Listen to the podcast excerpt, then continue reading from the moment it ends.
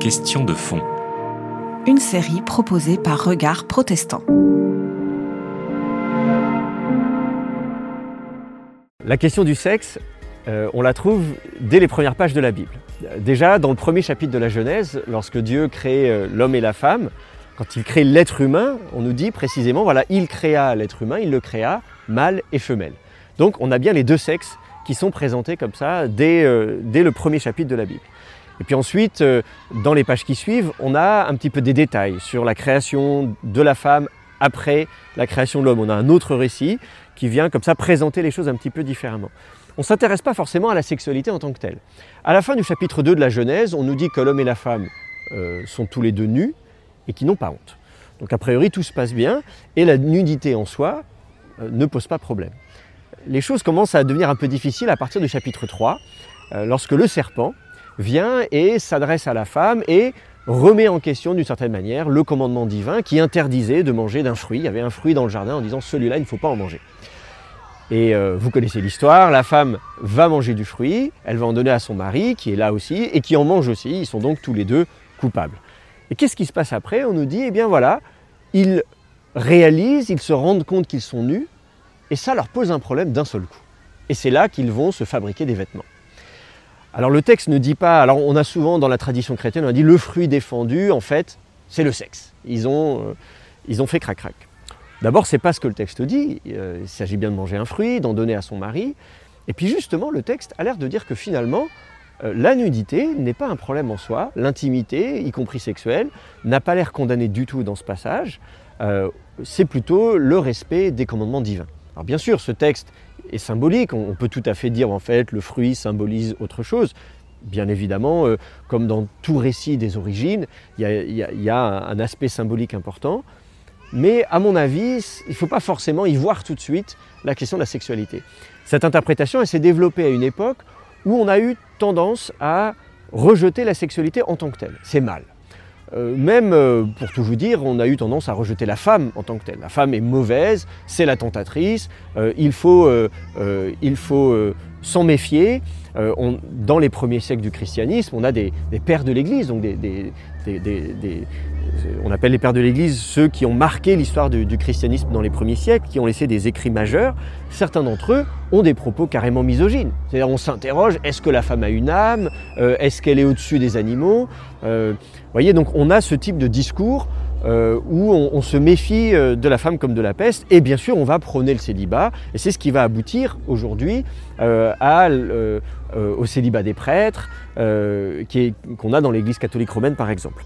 Donc c'est là qu'il faut trouver euh, cette idée que finalement, à la base, le fruit défendu, euh, c'est le sexe, et que le sexe en soi serait intrinsèquement quelque chose de mauvais, euh, alors qu'en fait, dans la Bible, c'est plutôt le contraire. La sexualité, c'est une, chose qui est valorisée, une belle chose. On, encourage et on encourage à vivre la sexualité, à s'épanouir dans sa sexualité. Euh, euh, et, je ne pense pas qu'il faut lire ce, passage de la Genèse euh, comme étant une condamnation de la sexualité en soi.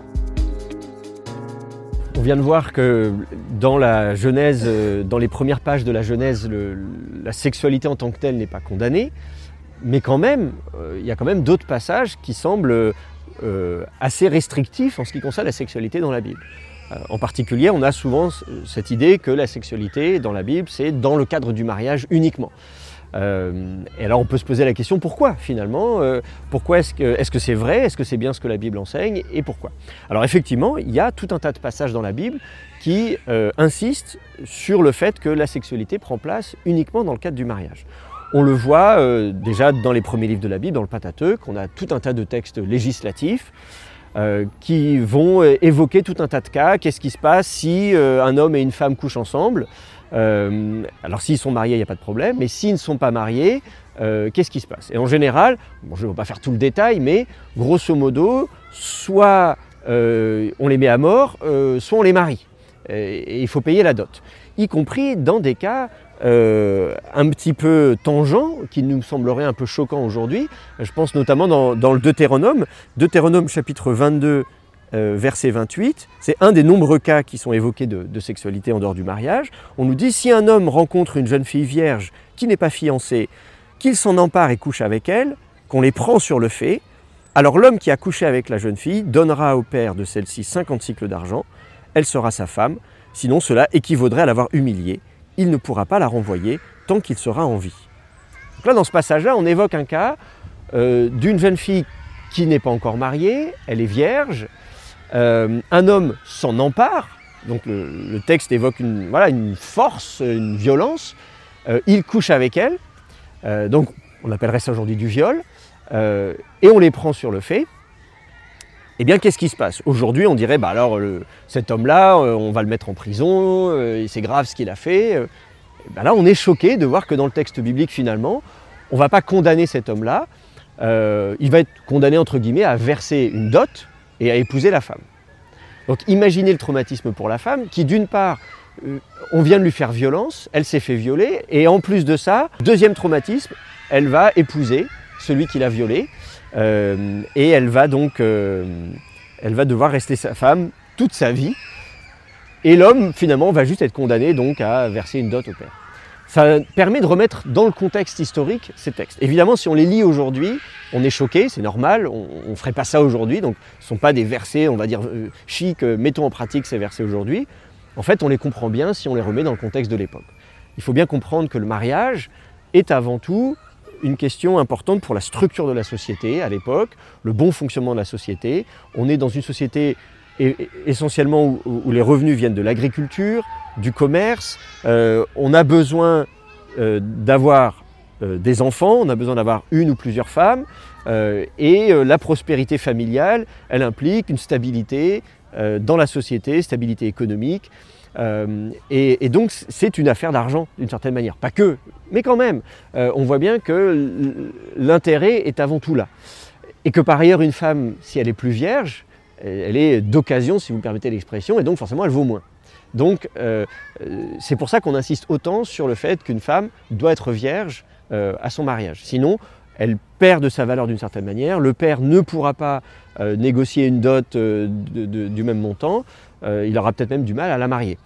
Donc, euh, on voit euh, que c'est le contexte de la culture de l'époque. Et là encore, il ne s'agit pas de dire qu'on va faire ça aujourd'hui, il s'agit juste de bien comprendre quel était le monde, l'univers, la culture dans laquelle ont vécu les auteurs de la Bible et qui explique en fait qu'ils ont autant insisté euh, sur ces, sur ces questions-là. Et qui explique qu'au final, il y a effectivement tout un tas de textes euh, dans la Bible, et en particulier dans le Pentateuque, comme je disais, qui vont évoquer la question de la sexualité en dehors du mariage et qui vont la condamner, euh, mais essentiellement pour des questions économiques, et avec souvent une pénalité qui va être de l'ordre d'une pénalité financière finalement. Alors c'est vrai que dans, ces passages-là, on, ne condamne pas forcément l'acte sexuel en soi. Là encore, il n'y a pas du tout, il n'y a rien de mal à la sexualité. On ne dit pas c'est mal euh, le sexe en soi est mal, il vaut mieux rester abstinent.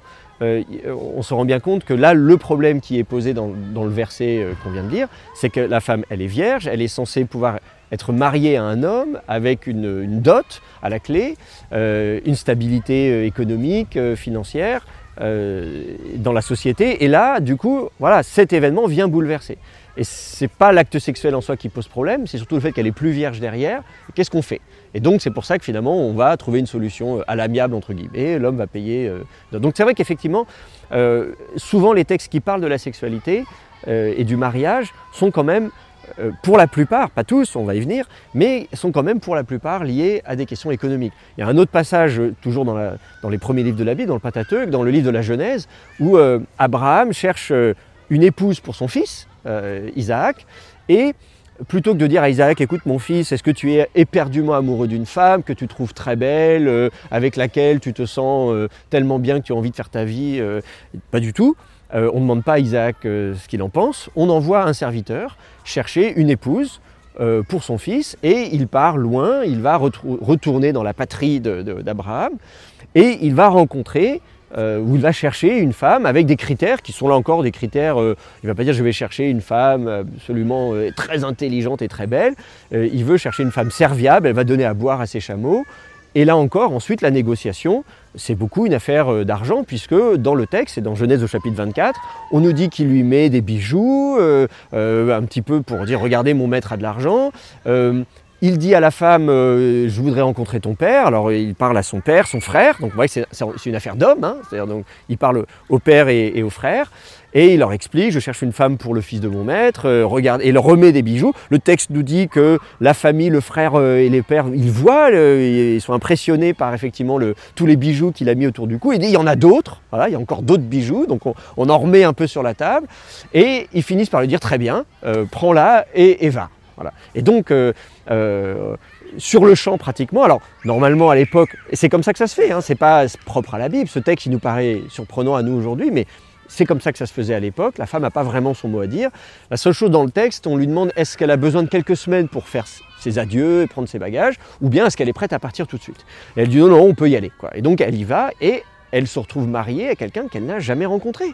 Et donc c'est pas, ils sont pas amoureux, c'est pas, ça n'a rien à voir d'une certaine manière avec notre culture aujourd'hui. Donc ça, explique aussi que euh, tout, ce fonctionnement, le fonctionnement de la société, la place de la famille, les, liens entre l'homme et la femme et, la place de la sexualité dans tout ça. On n'est pas du tout sur le même registre que celui, disons, qui nous intéresse souvent nous aujourd'hui. Dans les dix commandements, il y a effectivement un passage aussi, euh, plusieurs, enfin dans les dix commandements, on voit euh, la condamnation aussi de, la convoitise, de l'adultère. En fait, dans les dix commandements, bien sûr, on, interdit à quelqu'un d'aller convoiter la femme de son prochain et de, coucher avec, on va condamner l'adultère, euh, mais dans le même passage, de manière générale, voilà, on va, on va, on va condamner la convoitise et le vol de ce qui appartient à autrui. Et l'épouse, les épouses, euh, font partie du lot d'une certaine manière. Et donc euh, là encore, la condamnation n'est pas forcément sur la sexualité en tant que telle, c'est pas la sexualité qui est problématique, on ne dit pas c'est mal, euh, le, sexe est mal en soi, pas du tout, c'est simplement cette épouse fait partie du domaine d'autrui, et donc ce serait du vol, euh, de, se les accaparer. Il ne faut pas les prendre, il ne faut même pas les convoiter. C'est ça qui est condamné de manière générale. Quand on, a, nous, ces questionnements éthiques euh, contemporains aujourd'hui, on, interroge la Bible, on va aller chercher ces textes. Malheureusement, ce ne sont pas ces textes-là, finalement, qui répondent à ces questionnements éthiques. Ce ne sont pas ces textes-là dont on va pouvoir se servir euh, de façon immédiate pour pouvoir comme ça les, mettre en pratique aujourd'hui. Bah, écoutez, c'est ce qui est écrit dans la Bible noir sur blanc, donc mettons ça en pratique. Parce que si, si on veut mettre tous ces textes en pratique noir sur blanc, alors ça veut dire qu'effectivement aujourd'hui, quelqu'un qui est euh, pris sur le fait en train de violer une femme, euh, au lieu de le condamner, de l'accuser, de le mettre en prison, euh, on va lui dire, bah, écoute, tu, vas l'épouser, tu vas payer la dot, et puis on s'en sort comme ça. Donc ça ne correspond pas en fait à, nos questionnements éthiques actuels. Alors il y a d'autres textes de la Bible, cela dit, qui s'interrogent euh, qui parlent de la sexualité en tant que telle, euh, et ceux-là sont également intéressants euh, à, étudier. Dans le Nouveau Testament, par exemple, on a quelques passages où, qui semblent valoriser le célibat, l'abstinence, et, ça, c'est quelque chose d'un petit peu nouveau. On se dit, tiens, qu'est-ce que ça vient faire là? Par exemple, Jésus, dans Matthieu 19, on, lui parle du mariage de manière générale, du divorce, de l'adultère, et euh, il enchaîne sur la question du célibat. Et il parle des gens qui sont euh. Euh, et, donc il dit il y, a, il y, a, trois sortes. Il y a ceux qui le sont dès la naissance, ils n'ont pas eu le choix, c'était comme ça. il y a ceux qui le sont parce qu'on les a forcés. Voilà, malheureusement, on, les a fait devenir eunuques sans qu'ils aient forcément eu le choix. et puis, troisièmement, il y a ceux qui ont choisi de devenir eunuques d'une certaine manière pour le royaume de Dieu en plus. Donc ils font ce choix euh, d'une certaine manière de, de, l'abstinence, on pourrait dire. Euh, alors on se dit, tiens, c'est intéressant. Euh, on a aussi un passage où l'apôtre Paul, dans 1 Corinthiens 7, évoque la question de l'abstinence ou du célibat. Il est bon pour l'homme de se priver de la femme, de manière générale. Alors il dit oui, en théorie c'est très bien, j'aimerais bien que vous soyez tous comme moi. Je dis aux célibataires, il est bon de rester ainsi. Donc d'une certaine manière, il dit c'est voilà. En même temps, il, va concéder que oui, mais en même temps, on peut être quand même tenté, donc il vaut mieux se marier que de brûler. Euh, et puis, euh, il évoque à un moment donné les circonstances présentes, les circonstances actuelles. Euh, il parle d'une crise. On ne sait pas très bien de quoi il s'agit. Donc, c'est difficile de savoir si c'est son opinion de manière générale. C'est-à-dire, il pense que l'idéal, le mode de vie idéal, c'est le célibat. ou bien est-ce qu'ils pensent que euh, non, c'est pas le mode de vie idéal, ça dépend des circonstances, des personnes. En tout cas, c'est sur la base de textes comme ça que s'est développée l'idée de. on a fini par prôner le célibat dans certains milieux chrétiens et ça a donné, ça a abouti au célibat des prêtres, par exemple, qu'on a aujourd'hui dans l'Église catholique romaine. Alors, ce qui est intéressant, c'est là encore de remettre ces textes dans une perspective historique. Dire tiens, comment ça se fait qu'on n'a pas de textes qui traitent de ce sujet-là avant plusieurs siècles auparavant, pourquoi ça arrive comme ça, euh, comme un cheveu sur la soupe, euh, à l'époque du Nouveau Testament? Eh ben, Si on regarde ce qui se passe à l'époque, comme par hasard, on se rend compte que dans le judaïsme contemporain de la naissance du christianisme, eh ben, euh, il y a certains mouvements qui prônent le célibat. Pas tous, ils sont assez minoritaires, mais on en entend parler. Euh, et là, je ne parle pas juste dans le Nouveau Testament, je parle vraiment d'un historien juif comme Flavius Joseph, qui n'est pas chrétien, qui écrit à la fin du premier siècle de notre ère, qui décrit la société euh, du judaïsme de l'époque, les différentes branches. Il va parler des Sadducéens, des pharisiens, des Esséniens. Et, donc, quand on étudie les données historiques sur les Esséniens à l'époque, on apprend que certains d'entre eux prônent le célibat. Comme par hasard, à la même époque. Et figurez-vous par ailleurs, il y a des affinités entre les Esséniens, certains discours esséniens, certaines croyances esséniennes, et un certain nombre de textes du Nouveau Testament. Autrement dit, certains auteurs du Nouveau Testament euh, étaient proches de certaines idées esséniennes. Et à mon avis, c'est là qu'on peut faire le lien entre euh, cette, idée que finalement le mode de vie du célibat peut, euh, peut être favorisé peut-être pas dans tous les cas, on le voit à la fois chez Jésus et chez Paul qu'on ne dit pas que tout le monde doit être comme ça, mais dans, un certain nombre de cas, c'est peut-être le mode de vie à favoriser. Donc on a comme ça des textes qui vont mettre en avant le célibat, mettre en avant l'abstinence, mais euh, pas de façon euh, généralisée, pas de façon systématique. Et là encore, même dans ces textes-là, on n'a pas de condamnation générale absolue du sexe, de la sexualité, en disant le sexe c'est mauvais en soi. Jamais euh, on ne trouve ça dans la Bible non seulement dans la Bible, on n'a pas de texte qui condamne la sexualité en tant que telle, le sexe serait mauvais en tant que tel, jamais on a ça. Au contraire, on a des textes qui nous montrent une sexualité pleinement épanouie et même avec un caractère érotique. Dans le Cantique des Cantiques, on a des descriptions assez précises, assez détaillées, avec un vocabulaire poétique, mais euh, quand même assez précise d'un acte sexuel, donc on rentre vraiment dans le, domaine érotique. Et en plus de ça, cet, amour érotique, ce poème d'amour érotique entre un homme et une femme, euh, si on regarde bien le texte, eh ben on a bien l'impression qu'il se situe en dehors du mariage. Parce que qu'est-ce qui se passe hein, Pour euh, résumer le livre du Cantique des Cantiques, c'est l'histoire d'un amour impossible entre un homme et une femme.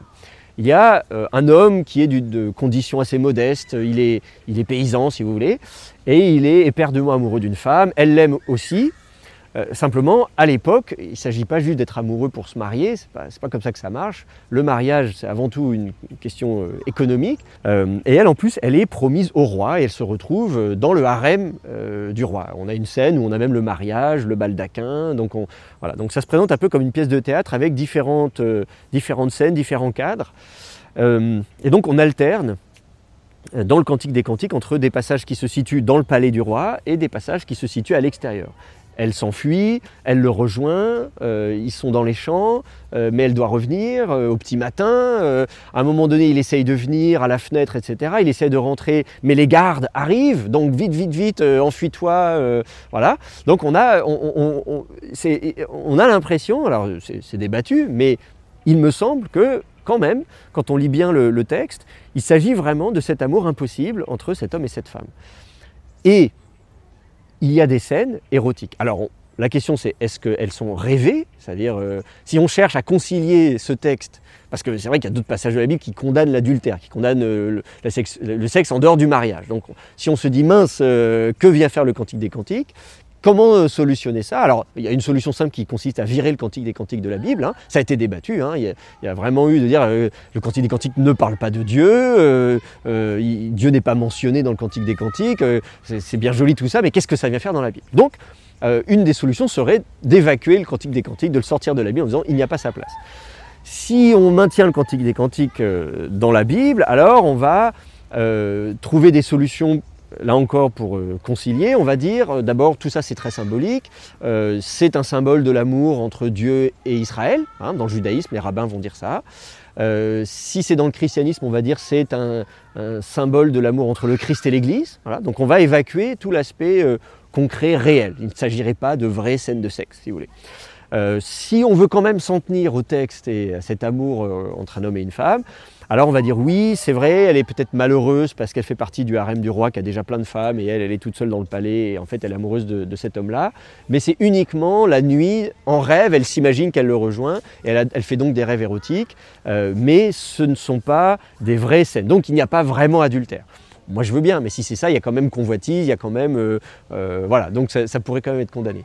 En tout cas, je trouve que c'est très bien personnellement que ce livre soit dans la Bible, précisément parce qu'il bouscule un petit peu les idées reçues, il bouscule un peu les dogmes un peu établis, et il nous invite à, réfléchir d'une autre façon sur la sexualité et avoir aussi une- une image positive de la sexualité, et y compris du plaisir sexuel, c'est-à-dire pas simplement la sexualité pour avoir un enfant, pour procréer, mais vraiment pour donner du plaisir à son partenaire.